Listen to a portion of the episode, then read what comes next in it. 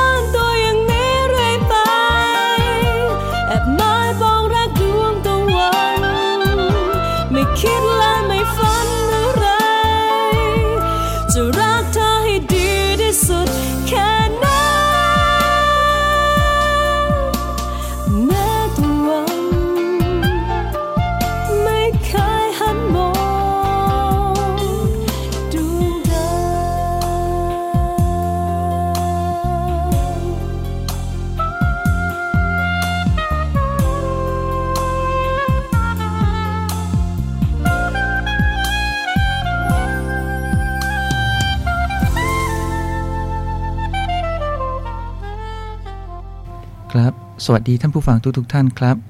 กลับมาพบกันอีกครั้งหนึ่งกับรายการสัตวแพทย์สนทนา รายการดีๆ จากคณะสัตวแพทยศาสตร์มหาวิทยาลัยแม่โจ้ครับ สัปดาห์นี้ผมรองศาสตราจารย์นายสัตวแพทย์ดรวสินเจริญตันธนกุลทำหน้าที่เป็นพิธีกรดำเนินรายการครับสำหรับวิทยากรรับเชิญของเราในสัปดาห์นี้ คือท่านรองศาสตราจารย์ ดรศักชัยเสถียรพีรกุล ท่านเป็นอาจารย์ประจำสาขาเคมี คณะวิทยาศาสตร์มหาวิทยาลัยแม่โจ้ครับ วันนี้ท่านอาจารย์มีเรื่องดีๆ มีนวัตกรรมใหม่ๆ มาพูดให้ท่านผู้ฟังฟังครับ อาจารย์ครับ สวัสดีครับ ครับ สวัสดีครับอาจารย์วสินทร์ครับอาจารย์ทักทายท่านผู้ฟังหน่อยครับครับ สวัสดีครับท่านผู้ฟังวิทยุอสมทไปใช่วิทยุมหาลัยแม่โจ้ FM 95.5 ทุกท่านครับ ครับ อาจารย์ครับอ่าอาจารย์อ่ามี ช่วยเล่าประวัติการศึกษาของอาจารย์สักนิดหนึ่งให้ท่านผู้ฟังฟังหน่อยครับ ครับ ผมก็จบการศึกษาทางด้านวิทยาศาสตร์บัณฑิตสาขาเคมี กับวิทยาศาสตร์มหาบัณฑิตสาขาเคมีนะครับ จากมหาวิทยาลัยเชียงใหม่นะครับ จากนั้นก็มาบรรจุเข้ารับราชการที่มหาลัยแม่โจ้แล้วก็เดินทางไปศึกษาต่อนะในสาขาวิชาเคมีวิเคราะห์ ที่มหาวิทยาลัยลาโทรปประเทศออสเตรเลียครับ ครับจะ อาจารย์มาทำงานที่แม่โจ้นี้ได้กี่ปีแล้วครับผม โอ้ยี่สิบหกปีแล้วครับ โอ้สาวหกปีแล้วครับ อาจารย์ครับอ่าวันนี้ที่เราจะมาคุยกันในเรื่องของนวัตกรรมงานวิจัยของอาจารย์เนี่ย มันคือนวัตกรรมอ่าเซ็นเซอร์ตรวจหาสารเร่งเนื้อแดงครับในเนื้อสุกรนะครับอ่าเดี๋ยวผมอาขอพูดให้ท่านผู้ฟังฟังสักนิดหนึ่งก่อนนะครับว่าอ่าสารเร่งเนื้อแดงเนี่ยนะครับเป็นสารต้องห้ามนะครับอ่าตามประกาศของกรมปศุสัตว์นะครับ ห้ามใช้ในสุกรนะครับกรณีมีเกษตรกรบางท่านเนี่ยที่เขาใช้สารเร่งเนื้อแดงนะครับผสมไปในอาหารหรือว่าให้หมูกินเนี่ยนะครับเพื่อที่จะทำให้หมูเนี่ยมีเนื้อสีแดงขึ้นนะครับดูแล้วชวนกินชวนบริโภคนะครับ รวมถึงช่วยลดปริมาณไขมันในตัวหมูนะครับ เปลี่ยนไขมันให้เป็นเนื้อมีเนื้อมากขึ้นนะครับ ซึ่งสารเร่งเนื้อแดงเนี่ย เป็นอันตรายครับต่อผู้บริโภคนะครับ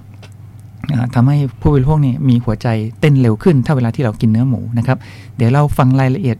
อ่าเพิ่มเติมจากท่านอาจารย์ศักดิ์ชัยนะครับ แต่เดี๋ยวอ่าก่อนอื่นขออาจารย์ช่วยเล่าสักนิดหนึ่งครับว่าที่มาที่ไปของความสนใจของอาจารย์ ในการสร้างนวัตกรรมนี้ในงานวิจัยนี้คืออะไรครับผมครับคือ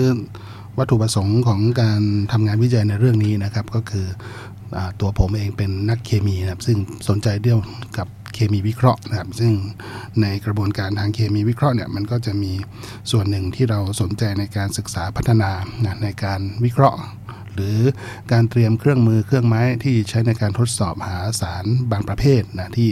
อยู่ในธรรมชาติอยู่ในสิ่งแวดล้อม หรืออยู่ในอาหารนะซึ่งโดยปกติทั่ว ๆ ไปแล้วนะสิ่งสิ่งที่มันเจือปนหรือปนเปื้อนอยู่ในอาหารหรือในสิ่งแวดล้อมนะครับบางอย่างถ้ามันมีพิษสูงเนี่ยก็จำเป็นที่จะต้องมีเครื่องไม้เครื่องมือสำหรับใช้ในการวิเคราะห์ที่เหมาะสม ซึ่งในปัจจุบันเครื่องมือเครื่องไม้ที่ นำมาใช้ในการวิเคราะห์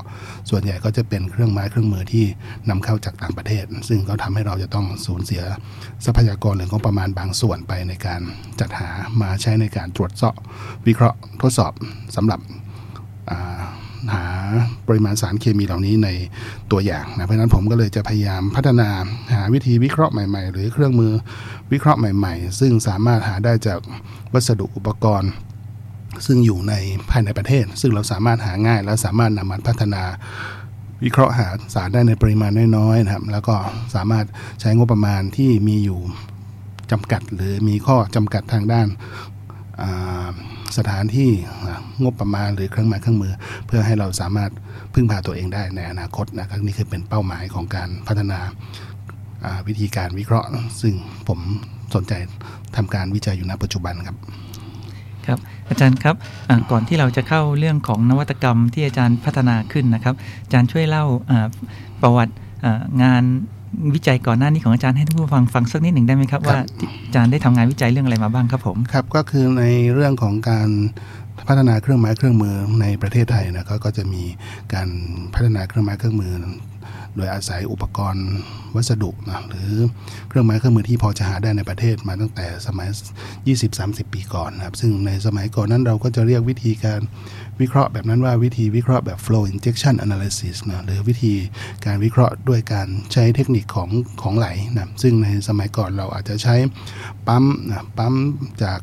ปั๊มตู้ปลานะหรือปั๊มที่ได้จากการ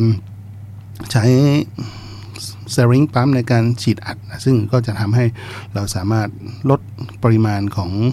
สารเคมีที่เรามาใช้ในการวิเคราะห์ได้นะซึ่งในสมัยสัก 20 ปีก่อนนะระดับการวิเคราะห์ของ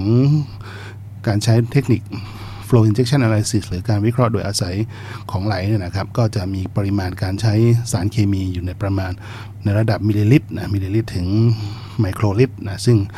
มันก็จะมีการใช้สารเคมีที่น้อยอยู่แล้วพอสมควรนะแต่ว่าเนื่องจากว่าในปัจจุบันนะครับนะวงการนักวิทยาศาสตร์ก็จะพยายามทำการลดปริมาณของสารเคมีที่ใช้ในการวิเคราะห์ เพื่อให้เกิดความปลอดภัยแก่ตัวผู้วิเคราะห์เอง แล้วก็ทำให้เกิดการผลิตของเสีย ซึ่งเกิดจากกระบวนการการวิเคราะห์ทดสอบ ให้มันมีปริมาณน้อยลง ก็จะซึ่งทำให้ได้การวิธีวิเคราะห์ทดสอบ ซึ่งมีความปลอดภัยแก่ สิ่งแวดล้อม แล้วก็ตัวผู้วิเคราะห์ทดสอบเองนะเพราะนั้นก็จะมีการลดระดับของปริมาณการใช้สารเคมีเดิมนะจากระดับมิลลิลิตรนะลงเหลือไมโครลิตร หรือนาโนลิตร ซึ่งในปัจจุบันเขาก็เรียกว่าเป็นวิธีการทดสอบแบบ microfluidic นะก็คือวิธีการวิเคราะห์ของไหลจุลภาคระดับไมโครนะประมาณนี้ครับ ครับผม เนื้อหาวันนี้น่าสนใจทีเดียวครับ เดี๋ยวเราพักฟังเพลงเพราะๆจากทางสถานีกันสักครู่หนึ่งครับ และเดี๋ยวเรากลับมาพบกันในเบรกที่ 2 ของรายการครับ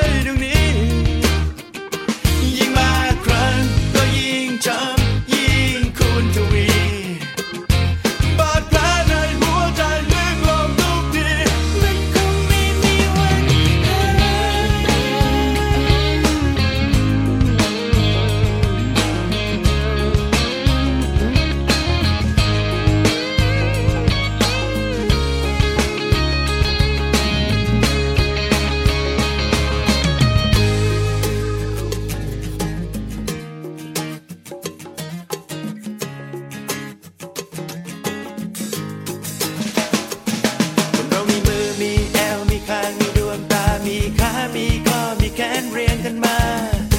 เธอไม่น่ารำอยู่ที่เดียวแต่เธอก็ยังจะซ้ำซ้ำซ้ำ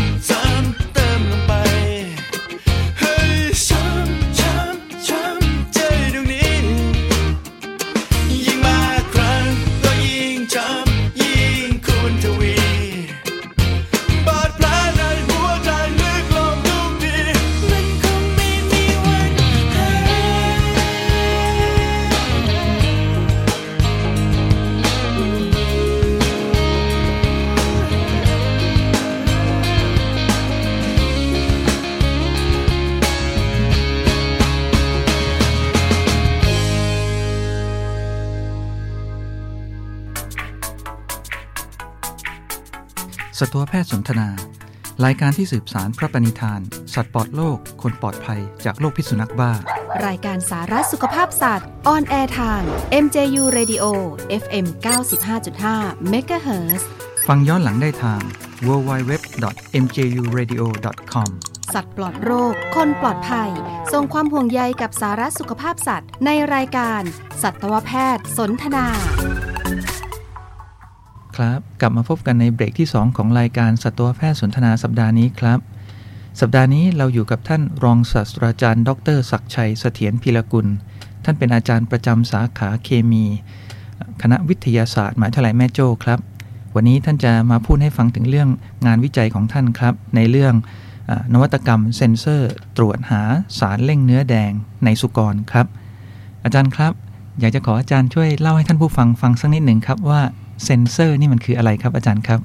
ครับสำหรับเซนเซอร์นะครับ บางท่านก็อาจจะเคยได้ยินมาบ้างนะครับ ซึ่งถ้าอยากจะให้คิดถึงสิ่งที่คุ้นเคยในชีวิตประจำวันก็คืออย่างเซนเซอร์ที่ตรวจวัดปริมาณกลูโคสในเลือด เวลาที่ทุกท่านไปตรวจ หาเบาหวานนะที่โรงพยาบาลก็จะมีการเจาะปลายนิ้วนะเพื่อตรวจหาปริมาณของกลูโคสซึ่งอยู่ในเลือดของท่านนะครับซึ่งอันนั้นก็คือเป็นเซนเซอร์ชนิดหนึ่ง ซึ่งเราใช้เทคนิคทางการวิเคราะห์ โดยใช้การวัดปริมาณของกลูโคสโดยการเกิดปฏิกิริยากับสารเคมีหรือเอนไซม์ซึ่งเคลือบอยู่ที่บน strip ของเครื่องตรวจวัดน้ำตาลครับก็จะเป็นเทคนิคหนึ่ง ก็มันจะเป็นลักษณะคล้ายๆกันกับเครื่องไม้เครื่องมือที่เราผลิตขึ้นมาเป็นขนาดเล็กๆนะสำหรับใช้กับสารเคมีปริมาณน้อยๆ สารตัวอย่างปริมาณน้อยๆ เพื่อเวลาเราเจาะหาสารที่ตกค้างอยู่ในอาหารหรือใน เซรั่มหรือในอะไรก็แล้วแต่ที่เกี่ยวข้องกับสิ่งมีชีวิตก็จะได้ใช้ปริมาณน้อยๆเพื่อไม่เป็นการรบกวนสิ่งชีวิตสิ่งมีชีวิตตรงนั้นมากจนเกินไปนะเพราะฉะนั้นอย่างเซ็นเซอร์ในกรณีของผมที่ผมทำอยู่นะก็เป็นเซ็นเซอร์ที่มุ่งสำหรับการใช้ในการตรวจวิเคราะห์หาปริมาณสารตกค้าง ซึ่งอยู่ในอาหาร หรือตกค้างที่อยู่ในสิ่งแวดล้อมนะครับซึ่งเมื่อตอนต้นรายการอาจารย์วสินก็ได้เรียนให้ท่านผู้ฟังทราบว่า ตัวเซ็นเซอร์ตัวที่ผมวิเคราะห์ทำการวิเคราะห์ในในในในเรื่องนี้ที่จะพูดให้ฟังนะก็คือเซ็นเซอร์สำหรับตรวจวัดหาปริมาณของซาบูทามอลนะซึ่งเป็นสารเร่งเนื้อแดงซึ่งอยู่ในสัตว์นะซึ่งอยู่ในเนื้อสัตว์นะครับ เพราะฉะนั้นตัวเซ็นเซอร์ที่ผมพัฒนาขึ้นนะครับ มันก็จะเป็นเซ็นเซอร์ที่เราใช้เทคนิคที่เราเรียกว่าการวัดการเรืองแสงนะครับก็คือเซ็นเซอร์มันมีวิธีการตรวจวัดหลายอย่างนะไม่ว่าจะเป็นการตรวจ วัดโดยการ วัดการนำไฟฟ้า วัดความต้านทาน หรือวัดปฏิกิริยาจากไฟฟ้าเคมีนะสิ่งที่ผมทำในในชุดการทดลองนี้ก็คือ วัดการเรืองแสงซึ่งเกิดได้จากการกระตุ้นนะสารเคมีบางอย่าง ให้มันเกิดการเรืองแสงขึ้นนะโดยการเตรียมเซ็นเซอร์ที่ผมเตรียมขึ้นก็คือ จากตอนต้นรายการที่เราคุยกันไปว่า เราจะพยายามหาวัสดุนะที่นำมาใช้ทดแทนนะการสั่งซื้อเครื่องมือจากต่างประเทศนะเพื่อลดการค่าใช้จ่ายในการดำเนินการตรวจวิเคราะห์ทดสอบนะซึ่งในกรณีของซาบูทามอเนี่ยนะในประกาศของกระทรวงสาธารณสุขนะเขาห้ามใช้โดยเด็ดขาดในเนื้อสุกร เพราะฉะนั้น ในการบริโภคเนื้อสุกรไม่ว่าจะเป็นการบริโภคในประเทศ หรือการส่งออกไปยังต่างประเทศนะจึงจะต้องมีการวิเคราะห์ทดสอบอย่างสม่ำเสมอ โดยเฉพาะอย่างยิ่งเวลาที่เราจะส่งอาหารประเภทเนื้อสัตว์ไปยังประเทศญี่ปุ่น หรือประเทศในกลุ่มประเทศยุโรปนะหรือ EU นะครับเขาก็จะมีการเคร่งครัดในการตรวจสอบหาสิ่งปนเปื้อนเหล่านี้ ซึ่งซาบูทามอเป็นสิ่งหนึ่ง ซึ่งถูกแบนใน ประเทศในสภาพยุโรป แล้วก็ญี่ปุ่นนะเพราะนั้นเราจึงจำเป็นที่จะต้องใช้เครื่องหมายเครื่องมือ ที่สามารถตรวจวิเคราะห์ได้ และยืนยันได้ว่าไม่มีการตรวจพบซาบูทามอปนเปื้อนอยู่ในอาหาร ซึ่งในกรณีของกระทรวงสาธารณสุขนะเขาก็มีประกาศนะโดยประกาศของกระทรวงสาธารณสุขปี 2546 นะ ซึ่งบอกว่า สารกลุ่ม beta agonist นะซึ่ง salbutamol เป็นตัวตัวสารเคมีตัวหนึ่งซึ่งอยู่ในกลุ่ม beta agonist เนี่ยห้ามมีการปนเปื้อนในเนื้อสัตว์นะซึ่งวิธีวิเคราะห์ทดสอบที่เขาแนะนำนะในการตรวจหาเนี่ยก็คือเราต้องใช้เครื่องไม้เครื่องมือที่ชื่อว่า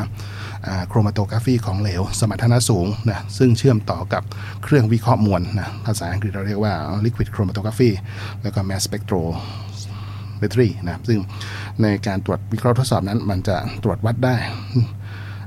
สารซาบูทามอเนี่ยนะต่ำลงไปได้ถึงในระดับ 5 ส่วนใน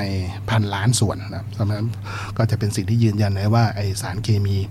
ที่ตรวจวัดโดยเครื่องไม้เครื่องมือที่เราชื่อว่าไอตัวโครมาโตกราฟีของเหลวสมรรถนะสูงนะครับ มันสามารถยืนยันได้ว่าไม่มีนะคำว่าไม่มีของกระทรวงสาธารณสุขก็คือไม่มี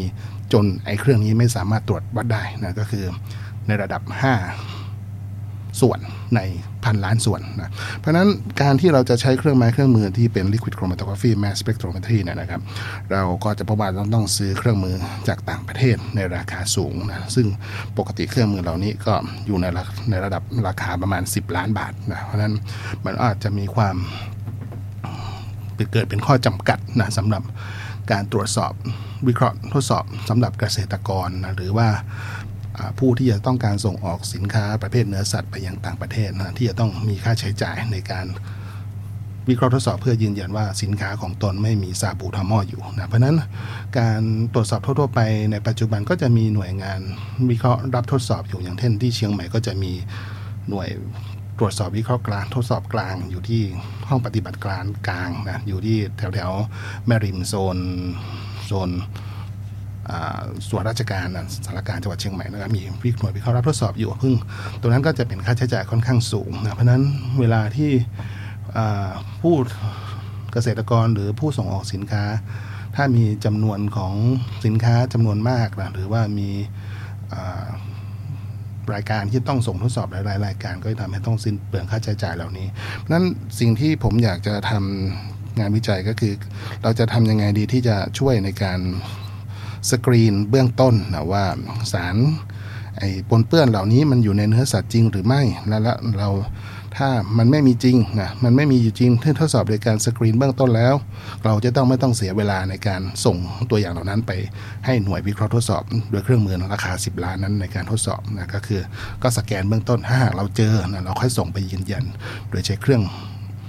วิเคราะห์ทดสอบราคาสูงจากต่างประเทศ แต่ถ้าเราตรวจสอบแล้วมันไม่มีเราก็อาจจะพอไว้วางใจได้ว่า ไม่จำเป็นที่จะต้องนำไปส่งทดสอบนะแต่ถ้ามันมีเราค่อยส่งไปยืนยันเนี่ยก็จะเป็นแนวทางหนึ่งในการใช้ประโยชน์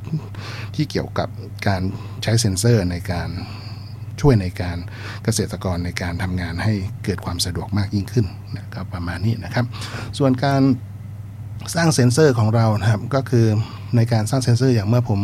ที่ผมพูดไว้ตอนต้นสักครู่นะก็คือเราสามารถใช้วิธีในการตรวจวัดได้หลายอย่างนะบางคนอาจจะใช้วิธีตรวจวัดทางไฟฟ้า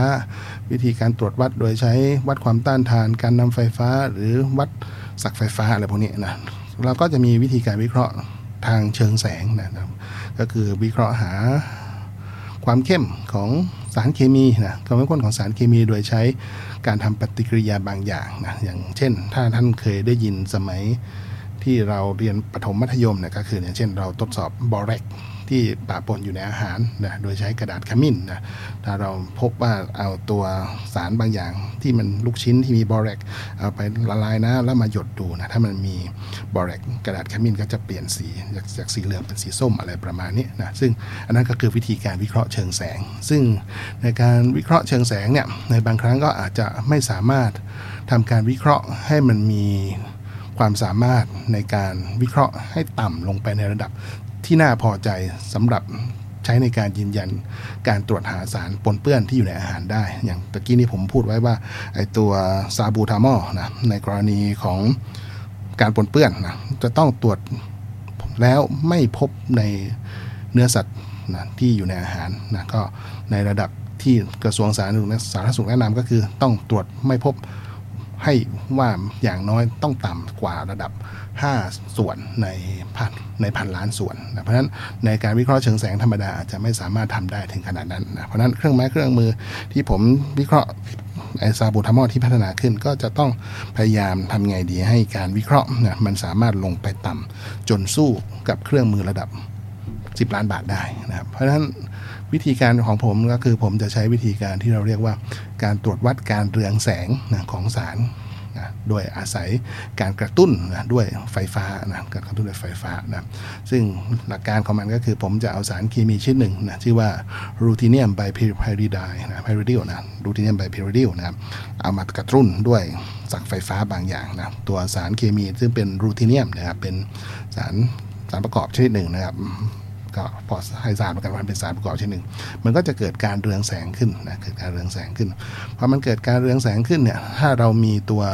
ซาบูทามอลเข้าไปอยู่ร่วมด้วยนะเราก็จะพบว่าการเรืองแสงนั้นก็จะเปล่งแสงออกมามากขึ้นกว่าปกติ ยิ่งมีปริมาณของซาบูทามอลมากนะการเปล่งแสงก็จะมากขึ้นมากขึ้นเป็นสัดส่วนโดยตรงซึ่งกันและกัน ซึ่งทำให้เราสามารถเอามาใช้ในการเปรียบเทียบนะกับ หาปริมาณซาบูทามอลได้ ถ้าเรามีตัวอย่างแล้วเรารู้ว่าการเปล่งแสงในระดับนี้นะมันจะมีความเข้มข้นเท่ากับนี้ เราก็จะสามารถเอามาเปรียบเทียบกันได้ก็ประมาณประมาณนี้ครับ ครับโอ้เนื้อหาของเบรกนี้นี่เข้มข้นทีเดียวครับเดี๋ยวให้ท่านผู้ฟังได้พักกันสักครู่หนึ่งนะครับ และเดี๋ยวในเบรกหน้า เดี๋ยวเรามาขยายความกันครับว่างานวิจัยที่ท่านอาจารย์ทำนั้น มีแต่ละจุดแต่ละจุดนั้นเป็นอย่างไรนะครับ เดี๋ยวเราพักฟังเพลงเพราะๆจากทางสถานีกันสักครู่หนึ่งก่อนนะครับ แล้วกลับมาพบกันใหม่ในเบรกหน้าครับ คุณกำลังฟังรายการ สัตวแพทย์สนทนาทาง MJU Radio เพื่อสัตว์ปลอดโลก คนปลอดภัย ส่งความห่วงใยกับสาระสุขภาพสัตว์ในรายการสัตวแพทย์สนทนา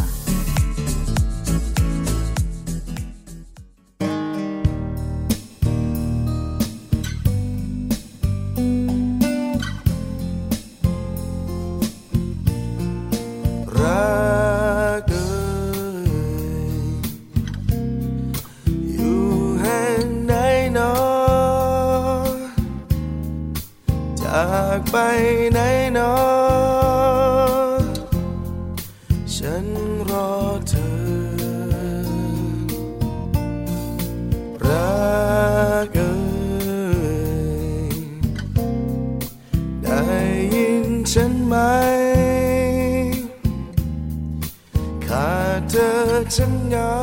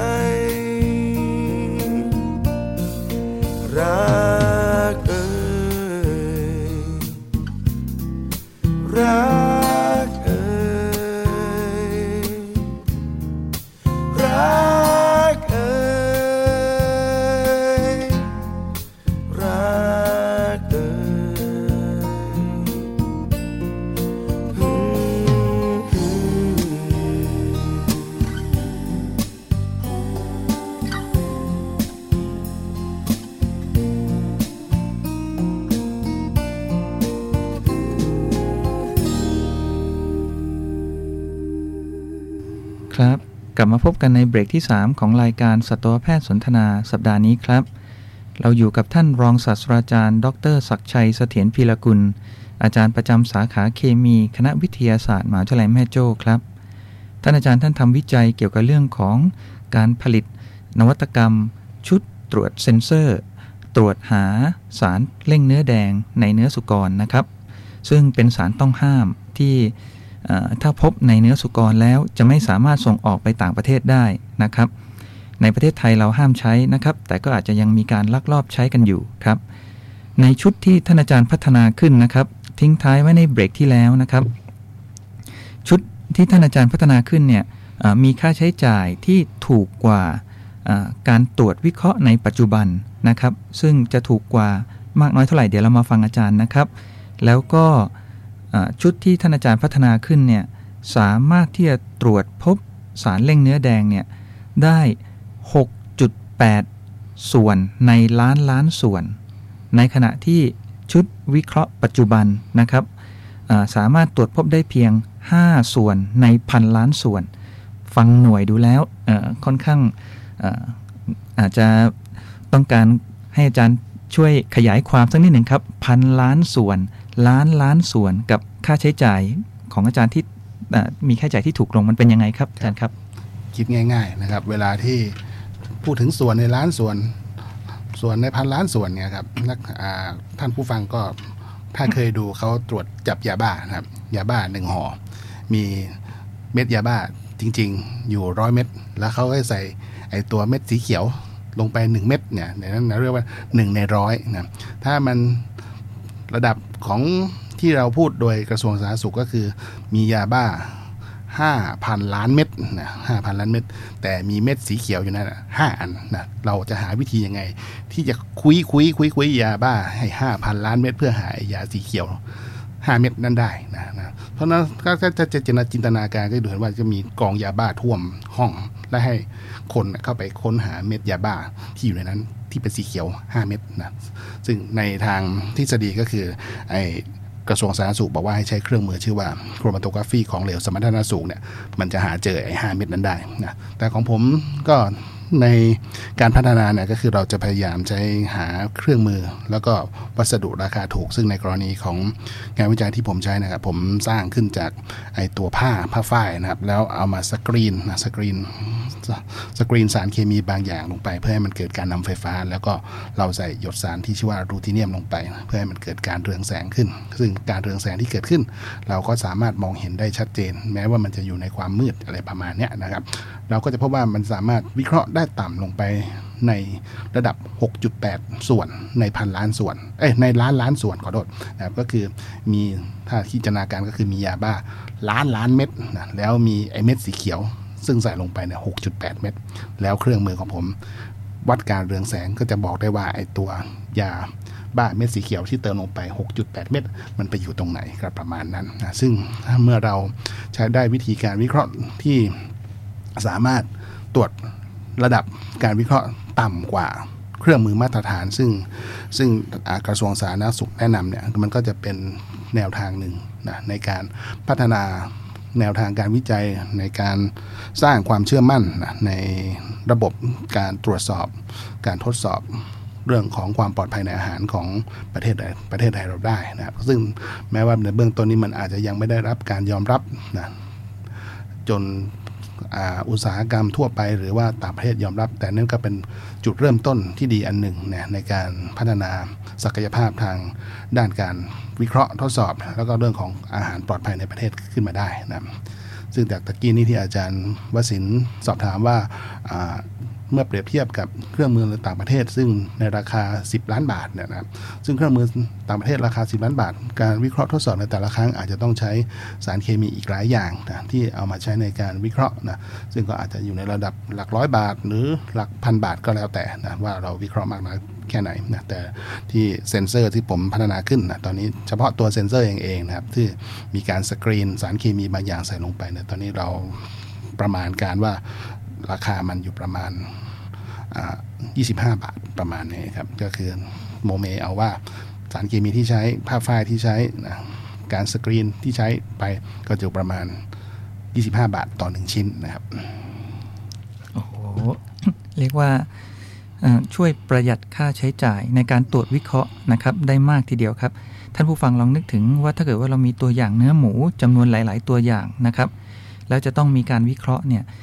แต่ละตัวอย่างเนี่ยมีค่าใช้จ่ายเท่าไหร่นะครับ ถ้าหากว่าเราสามารถที่จะลดต้นทุนในการวิเคราะห์ได้ และยังสามารถที่จะวิเคราะห์ปริมาณสารได้อ่าแม้ว่าจะมีน้อยนะครับ เราก็ชุดตรวจของเราเนี่ยก็ยังสามารถที่จะตรวจเจอได้นะครับ อันนี้ก็คือเป็นอ่าความน่าสนใจทีเดียวนะครับไอ้การที่อ่าสารที่มีปริมาณน้อย แต่ว่าชุดตรวจเรายังสามารถตรวจได้เนี่ย อันนี้เขาเรียกว่ามีสภาพไว้สูง sensitivity ใช่ไหมครับคผรับมครับ อันนี้นะครับเป็นสิ่งที่เอ่อเป็นนวัตกรรมนะครับ จากคณะวิทยาศาสตร์มหาวิทยาลัยแม่โจ้นะครับ อาจารย์ครับในเบรกที่แล้วอาจารย์ได้พูดถึงเอ่อกระดาษขมิ้นครับนะครับ แล้วก็ตรวจบอแลกเนี่ยนะครับ อันนี้อยากให้อาจารย์ช่วยขยายความสักนิดหนึ่งครับ เพราะว่าอันนี้เป็นเรื่องใกล้ตัวของครับพวกเราทุก ๆ คนเลยใช่ไหมครับครับอ่าเรากินลูกชิ้นเนื้อหมู ลูกชิ้นเนื้อวัวที่บอแลกนี่มันคือทำให้เนื้อเด้งได้ใช่ไหมครับใช่ครับข ออาจารย์ช่วยเล่าเรื่องนี้ให้ฟังหน่อยสักนิดหนึ่งครับก็เป็นเรื่องของการทดลองในวัยเด็กนะครับ ซึ่งถ้าหลาย ๆ ท่านเคยเรียนทางวิทยาศาสตร์มาสมัยประถมมัธยมก็อาจจะเคยผ่านการทดลองเหล่านี้มาบ้าง หรือบางท่านที่ไปเที่ยวจับจ่ายซื้อของตามตลาดอะอย่างผมยกตัวอย่างเลยตลาดทานินนะที่ในเมืองนะครับ ก็จะมีมีตัดมีเครื่องช่างนะเครื่องช่างมาตรฐานสำหรับทดสอบว่า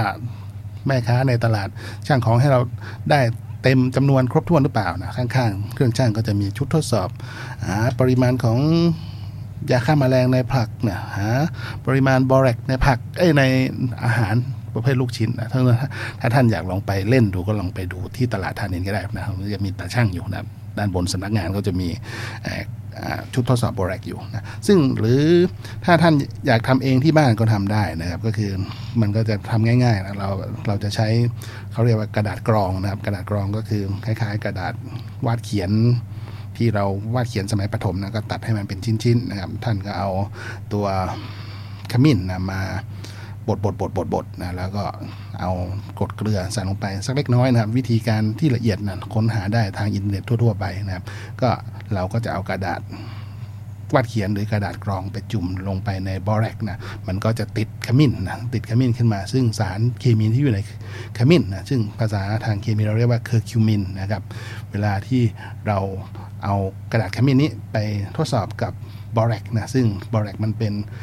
เป็นอนุพันธ์อันหนึ่งของบอริกแอซิดนะซึ่งมันก็จะทำให้เวลาที่เราเอากระดาษขมิ้น ไปจุ่มในตัวอย่างนะเช่นลูกชิ้นไส้กรอกนะซึ่งเราเอามาสับสับสับสับแล้วก็ผสมน้ำลงไป แล้วก็จะมีบอแรกละลายออกมาในน้ำซึ่งเราเอาไปผสมนะแล้วก็ไปจุ่มดู ถ้ามันมีปริมาณของบอแรกนะเราก็จะพบว่ากระดาษขมิ้น มันก็จะเปลี่ยนจากสีเหลืองสีเหลืองของขมิ้นนะกลายเป็นสีแดง ซึ่งปริมาณของบอแรกที่ปะปนอยู่ใน เนื้อลูกชิ้นหรือไส้กรอกนะก็จะมีความสัมพันธ์กับสีแดงที่เข้มขึ้นนะก็ก็เป็นวิธีการวิธีการหนึ่งในการทดสอบนะซึ่งเราอาจจะเรียกว่าเป็นเซ็นเซอร์ก็ได้นะคือก็คือเป็นเซ็นเซอร์ทางแสงที่อาศัยลูกตาของมนุษย์ในการาสังเกตสีนะก็เป็นพื้นฐานทั่วๆไปของเซ็นเซอร์นะครับซึ่งก็เป็นแรงบันดาลใจให้เด็กๆนะหรือลูกหลานของท่านที่อาจจะฟังรายการอยู่นะครับมีความสนใจ ด้านวิทยาศาสตร์มากยิ่งขึ้นนะครับก็เป็นสิ่งดีที่เราจะได้มาช่วยกันพัฒนาประเทศ โดยอาศัยพื้นฐานของวิทยาศาสตร์นะเป็นรากฐานในการสร้างความเชื่อถือความสามารถนะในการนำพาประเทศมากกว่าการเชื่อถือด้านอื่นๆครับอย่างในสมัยเด็กๆ ผมเคยเล่นกระดาษลิตมัสอาจารย์ใช่ครับ กระดาษลิตมัสก็เป็นเซนเซอร์อย่างหนึ่งที่เป็นเซนเซอร์ โดยใช้สีนะเช่นกระดาษลิตมัสจุ่มดอกชบา ดอกอัญชัน ดอกต้อยติ่ง ก็เหมือนกันก็คล้าย ๆ กัน แต่เพียงแต่ว่าไอ้วิธีการนั้น ถ้าปัจจุบันคือเขาทำกันไปทั่วประเทศเราเล่นกันตั้งแต่สมัยประถมแล้ว การตรวจวิเคราะห์มันอาจจะได้ในระดับไม่ต่ำพอนะเพราะนั้นเราก็เลยต้องหาวิธีในการเล่นพวกเซ็นเซอร์เหล่านี้เพื่อให้มันสามารถตรวจสอบลงไปในระดับต่ำๆต่ำๆอย่างที่อาจารย์ว่าให้มันมีความเซนซิทีฟมีสภาพไหวที่ดี จนเราสามารถตรวจหาปริมาณสารต่างๆ ได้ปริมาณน้อยๆนะก็จะได้ตรวจสอบได้ว่ามันมีการปนเปื้อนน้อยๆจริงหรือไม่ประมาณนี้ครับ ครับ สำหรับเบรกนี้นะครับเราก็ได้รับการขยายความนะครับ งานวิจัยของท่านอาจารย์ รองศาสตราจารย์ ดรศักชัยเสถียรพิรกุล ชัดเจนทีเดียวนะครับ เดี๋ยวเราพักฟังเพลงเพราะๆจากทางสถานีกันสักครู่หนึ่งนะครับ แล้วเดี๋ยวเรากลับมาพบกันใหม่ในเบรกสุดท้ายของรายการ เรามาฟังทิศทางงานวิจัยเรื่องนี้ในอนาคตนะครับว่าจะมีทิศทางไปในทิศทางยังไงนะครับ แล้วก็แนวโน้ม เรื่องนี้ในอนาคตเป็นอย่างไรนะครับ เดี๋ยวเรามาฟังจากท่านอาจารย์กันครับ พักฟังเพลงจากทางสถานีกันก่อนครับเก็บเพลงรักนี้ไว้ให้เธอ เมื่อวันใดที่จะเจอฉันก็พร้อมและยินยอมมอบความรัก และจิตใจ ชั่วนิรันดร์ มีเพลงเพลงหนึ่งที่เคยร้องให้เธอฟัง แต่ไม่รู้ว่ายังจำได้หรือเปล่า วันและเวลาอาจจะหมุนและเวียนไป แต่ใจความในเพลงนั้นของเรา ก็ยังคงเฝ้าย้ำพูดถึง ความรักที่ลึกซึ้ง และยังคงตรึงในหัวใจนานแค่ไหน ก็เหมือนเก่า เหมือนวันแรกที่เราเจอกันเก็บเพลงรักนี้เป็นของขวัญให้เธอได้รับได้รู้ว่าใจของฉันแม้คืนวันจะเปลี่ยนแปลงสักแค่ไหน แต่ใจของฉันที่รักเธอนั้นต่อให้ต้องลงนรกหรือขึ้นสวงสวรรค์ฉันก็จะไม่มีวันมอบให้ใคร จะมีเพียง เธอแค่เพียงคนเดียว และจะมีแต่เธอเธอแค่เพียงคนเดียว และจะเป็นเพียงคนเดียวเสมอไป ที่ฉันฝากชีวิตทั้งหมดไว้ โดยไม่มีวันทวงกลับคืน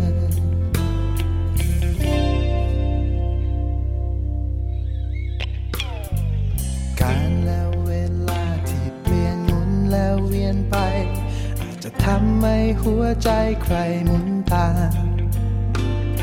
แต่ไม่ว่าเวลาจะเปลี่ยนหมุนไปยังไง ใจความในเพลงนั้นของเรา ก็ยังคงเฝ้าย้ำพูดถึง ความรักที่ลึกซึ้ง และยังคงตรึงในหัวใจ นานแค่ไหน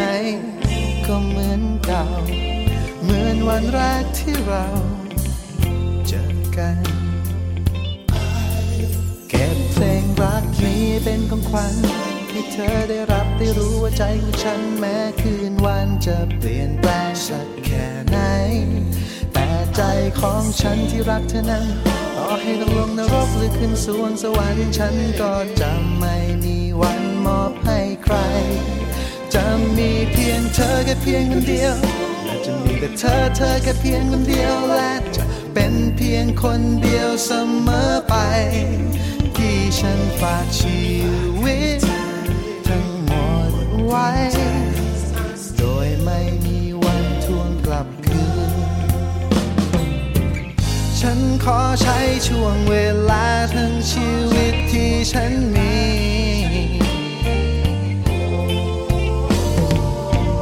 ฉันขอใช้ไปกับเธอ อ เธอคนนี้ว้าว่า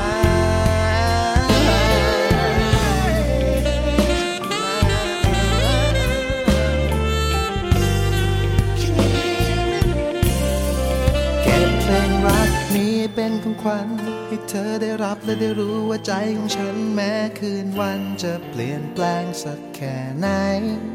แต่ใจของฉันที่รักเธอนั้น ต่อให้ต้องลงนรกหรือขึ้นสวงสวรรค์ฉันก็จะไม่มีวันมอบให้ใคร จะมีเพียงเธอแค่เพียงคนเดียว และจะมีแต่เธอเธอแค่เพียงคนเดียวและจะเป็นเพียงคนเดียวเสมอไป ที่ฉันฝากชีวิต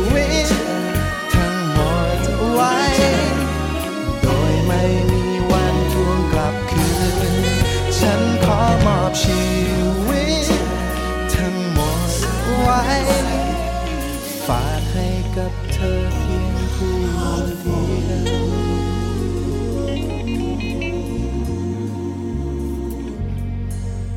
ครับกลับมาพบกับเบรกสุดท้ายของรายการสัตวแพทย์สนทนาสัปดาห์นี้นะครับ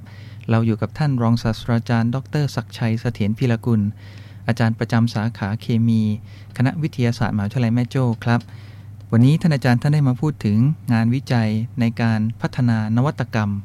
เซ็นเซอร์ตรวจหาสารเล่งเนื้อแดงในเนื้อสุกรนะครับ ซึ่งเป็นสารต้องห้าม ตามประกาศของกระทรวงสาธารณสุขนะครับ แล้วก็ของกรมปศุสัตว์กระทรวงเกษตรนะครับ ห้ามใช้ในสุกรนะครับ ถ้ามีตกค้างอยู่ในเนื้อสุกรเนี่ยก็จะมีปัญหาต่อการส่งออกนะครับ รวมถึงเป็นอันตรายต่อผู้บริโภค เพราะว่าจะทำให้ผู้บริโภคเนี่ยมีอาการหายใจ หายใจติดขัดนะครับ หัวใจเต้นเร็วได้นะครับ คราวนี้อาจารย์ครับออยากจะขออาจารย์ช่วยสรุปงานวิจัยของอาจารย์สักนิดหนึ่งแล้วก็ทิศทางงานวิจัยเกี่ยวกับเรื่องนี้ในอนาคตเป็นยังไงครับ อาจารย์ช่วยสรุปให้ท่านผู้ฟังหน่อยครับรบก็ท่านผู้ฟังถ้าได้ฟังรายการสัตวแพทย์ สนทนาของคณะสัตวแพทยศาสตร์มาเรื่อยๆนะก็จะพบว่างานวิจัยของมหาวิทยาลัยแม่โจ้นะครับส่วนใหญ่ก็จะสอดคล้องไปในทางทิศทางเพื่อการสนับสนุนนะการทำการเกษตรของประเทศ ซึ่งสิ่งหนึ่งที่สำคัญก็คือประเทศเราเป็นประเทศ ซึ่งถ้าได้ชื่อว่าเป็นประเทศที่เป็นครัวของโลกนะเพราะนั้นอาหารที่ ผลิตจากประเทศไทยก็น่าจะเป็นอาหารซึ่งมีความปลอดภัยต่อผู้บริโภค เพราะฉะนั้นแนวทางวิจัยของผมก็คือก็จะมุ่งเน้นไปเกี่ยวกับการตรวจสอบวิเคราะห์นะทดสอบการปนเปื้อนในอาหาร หรือการปนเปื้อนในสินค้าเกษตรนะซึ่งเราก็พยายามพัฒนานะให้การวิเคราะห์ทดสอบสามารถทำได้ด้วยความสะดวกแล้วก็ใช้วัสดุ เครื่องไม้เครื่องมือซึ่งมีราคาไม่สูงมาก เพื่อให้เกษตรกร หรือผู้ส่งออกสามารถเข้าถึงได้นะเพราะฉะนั้นเราก็จะพยายามทำงานวิจัยนะให้สามารถช่วยเกษตรกรและผู้ส่งออกสินค้าทางด้านอาหารนะให้สามารถแข่งขันได้ในต่างประเทศ โดยไม่ถูกกีดกันทางการค้านะเพราะนั้น